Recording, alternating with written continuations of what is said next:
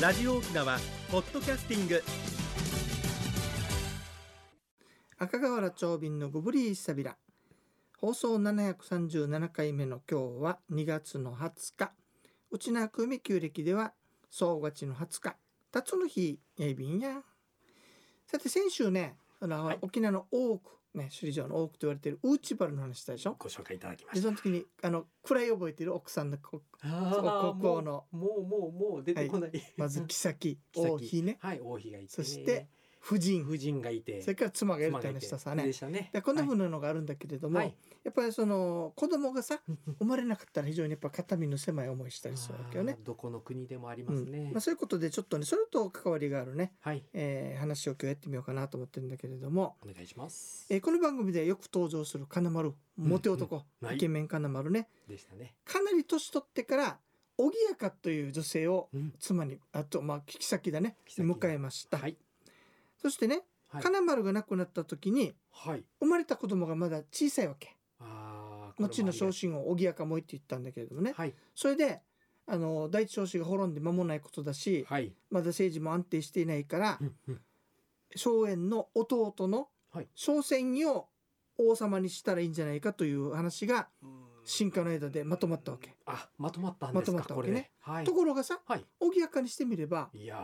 ー子供がいるんだから本当ですよなんで自分の子供が王位につくはずでしょはいそれでちょっと作戦を立てましてねはいこういうことが起こったそうですさあ荘仙院はね長らくね荘園と一緒に苦労してきたわけさはいそれで晴れがましく国王の即位式に挑んだわけね、うんそうするとねはい即位式の時に前話したかなあの金馬門っていう神様が降りてきてはいこの神様のお告げを告げるわけさ、そうですよね即位式の時にね、はい、前回、はいところがね前にお話をさあ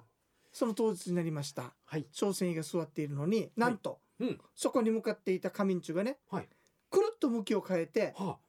小次の王様昇進王荻赤もいねあはいのところに向けてはい首里を割る手だこがなんとかなんとかって読み始めたわけあららららもこれはびっくりうでドすねッカーンでしょですね爆弾を放つようなはい感えじにえね、ええ本当それでですショックを受けてしまって、はいで一応儀式は終わったんだけれども、うん私には王様になる徳がありませんということで半年で王位を退いてあ領地である五役に引退したそうですね。半年はやられたんですうんね、やショっッぱクりですたぐには非常すぐ行くわけにはいかないからね。まあ手続き、うんもう進め進めてたでしょそううからねそうそれで結局3代目の、はいえー、昇進王が若くして王になるんだけれどもはいその背後にはおぎやがいたと言われているわけね。うわーすこごいれがパート1はいあこれパートト2パート3まで続きますからね。はいで結局朝鮮王はね、はいあの領地の五役に行ったんだけれども、うんうんかわいそうなことに玉うどんにも葬られていなくてああそうなでんすとか、ね山の上のね、はい崖山っていうか崖の上のところのええお墓はい正直言ってこれ王様の墓ですかみたいなところに現在葬られておりますそう。ですね、か、はい、おぎやかの陰謀パート1お届けいたしました。はい次のコーナーです。沖縄のなんだ今度もねあのおぎやかうのん話うん続けてみましょうかね、はいさて在位50年というからかなり長い若くして即位したからね珍しいですね、うんまあ若くして即位したんでねはい非常に多くの業績を残してそうです王か、国を反映した昇進王うんねうんあの戦後のね、はい先ほどのらあのタイに追い込まれたはい朝鮮王の娘うんの娘巨人という方と結婚するわけほーで長男の小以降というのが生まれたわけねはい他にもねはい、第二夫人がいてほら夫人ねうん、夫人がいて加護ね加加護護という人の間に生まれた何名か子供が生まれるんだけれども、ん、五男がね小生ねいうわけさはいで結局7人の男の子がいたんだけれどもうん多い長男が継がずにはい五男の小生が継いだわけ、これがまた何か不思議でしょ、はいさあ不そ思議こでですねこういう話があるわけさねはいさてえっ、と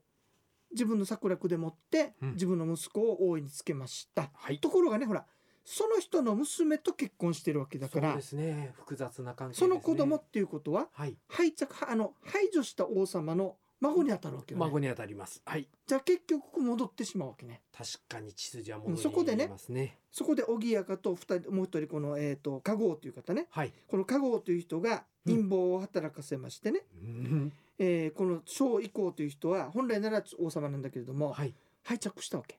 そこにねこれはい中国のね、おそらくね話が入ってくるはず違法の刑と呼ばれるのがありました違法のこの加護という方がねはい蜂を捕まえてはい自分の胸の部分に置くわけ殺したのをね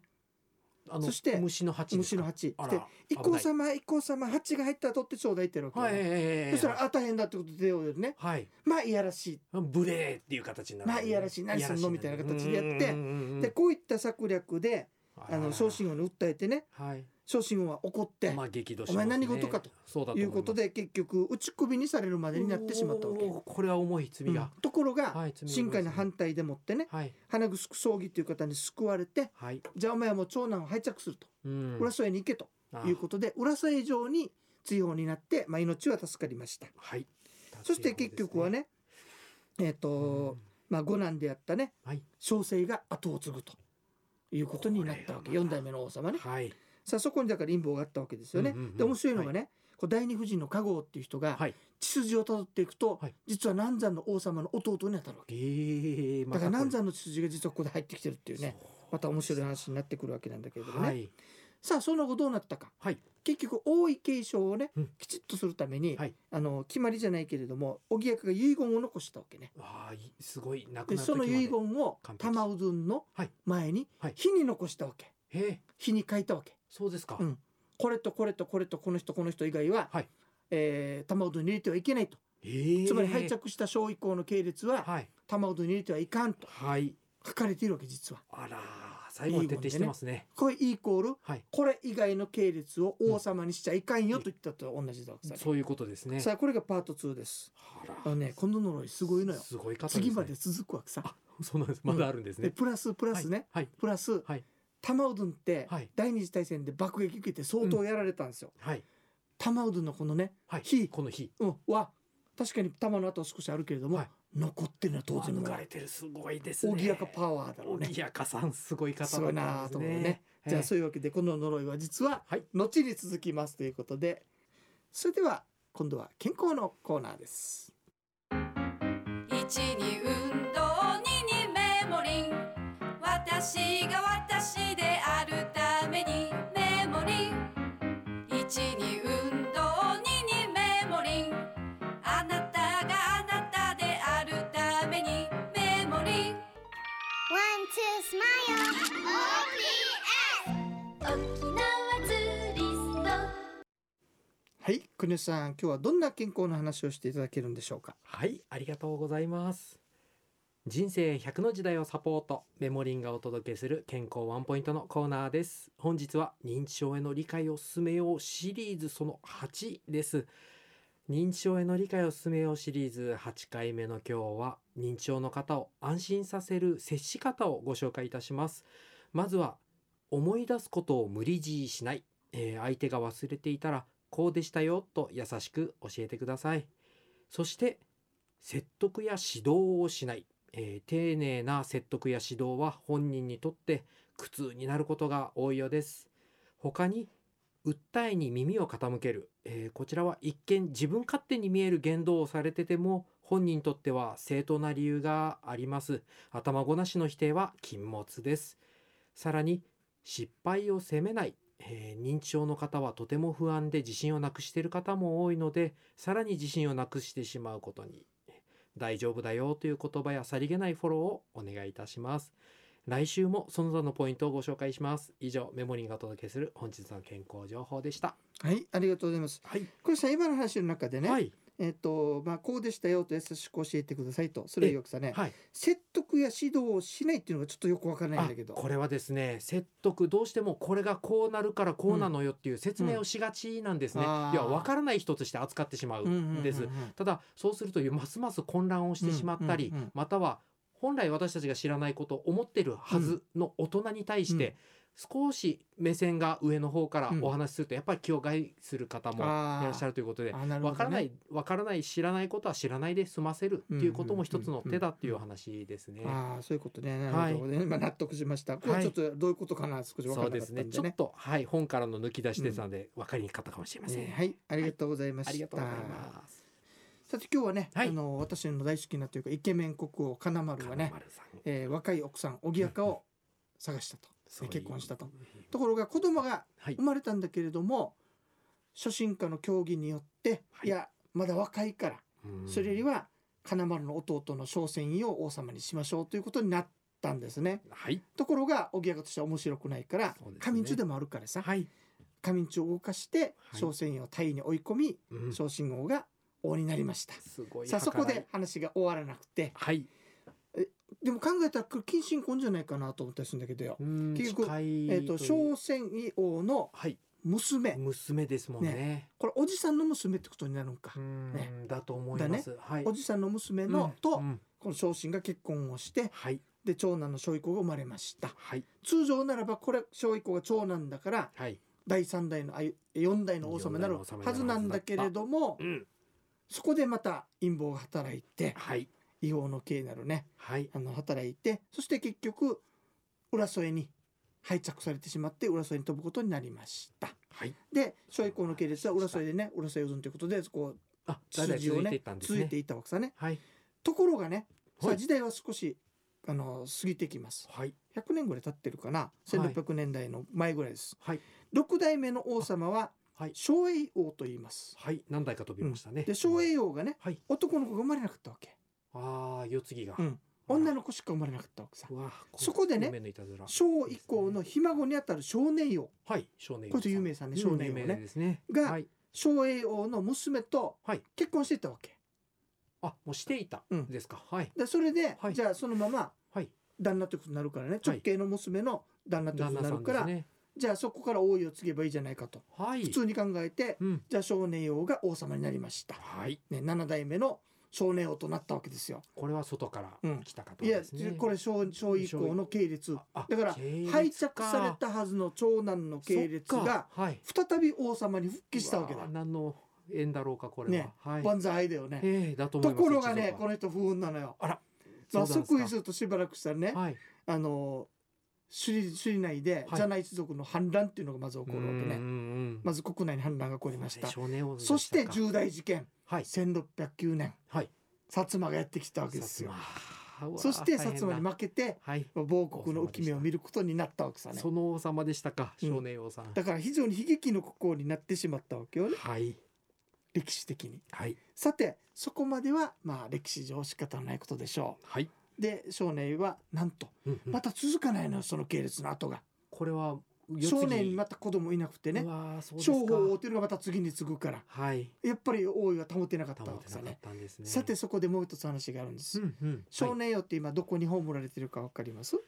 えっ、ともともと叔父の系列なので、うんまた山とかですか崖とか山じゃいないんだよねちゃんとした墓ではあるんだけどもね中であるん浦ですか添でしょ浦添あそうですねね浦添といいえば浦添といえばはい、ヨードレがあるでしょ、ああありますねねだからはい、浦添ヨードレの隣にはあ墓を作って、はい少年王はそこに葬られたわけあそうでしたか、うんはいで歴史上の一般的なお話ではね、はい戦に負けてはい先祖に顔向きができないからはいこっちに葬ってくれと遺言したというわけさいやいやいやいやさあ国吉さん遡ってみようねはいはいおぎやかの遺言によるとはいここはまあ玉うどんには入れて玉くをれ手るになと、入れてくれるなという遺言があるわあけりよ、ましたよねしかも名をあの火を打ったとそいうやそのため置いにてあるんですよ結ね局入れないからうん浦添に行ったといううわ話ななわんけとおぎやかうこんこまで影響力だが、からさはいで面白いでしょ三代にわたって、ええ まあ続いたわけでもすねごいで面すね白いのがね、はいじゃあ小以降はどこに葬られてるのっていう話よはい拝着された小以降拝着されたのは浦添ですかやはり実はねかわいそうだっていうことで玉戸に入れてるみたあい、そうなんですか、人の情も働くうんんですそうね、 はいいまやあ いやたただねはい面白いのほら、最初にうん自分の息子を、えーなんとか王位につけようと拝着をしてはいでその系列である孫孫の小船員を拝着して、拝着して飛ばしてはい王様にしなかった、しなかったですはいそれがなんと3代経ってはい7代目に、なんとそこから王位がついたそうなんですしよかねしこれは不幸に見舞われたはいさら薩に摩の玉うどんには入れませんでしたとはいいうことでパート3いやいやいやおぎやかさんの おぎやかの遺言っていうのはすすんんごごいい力を持っていたんだなともう一族からしたら呪いと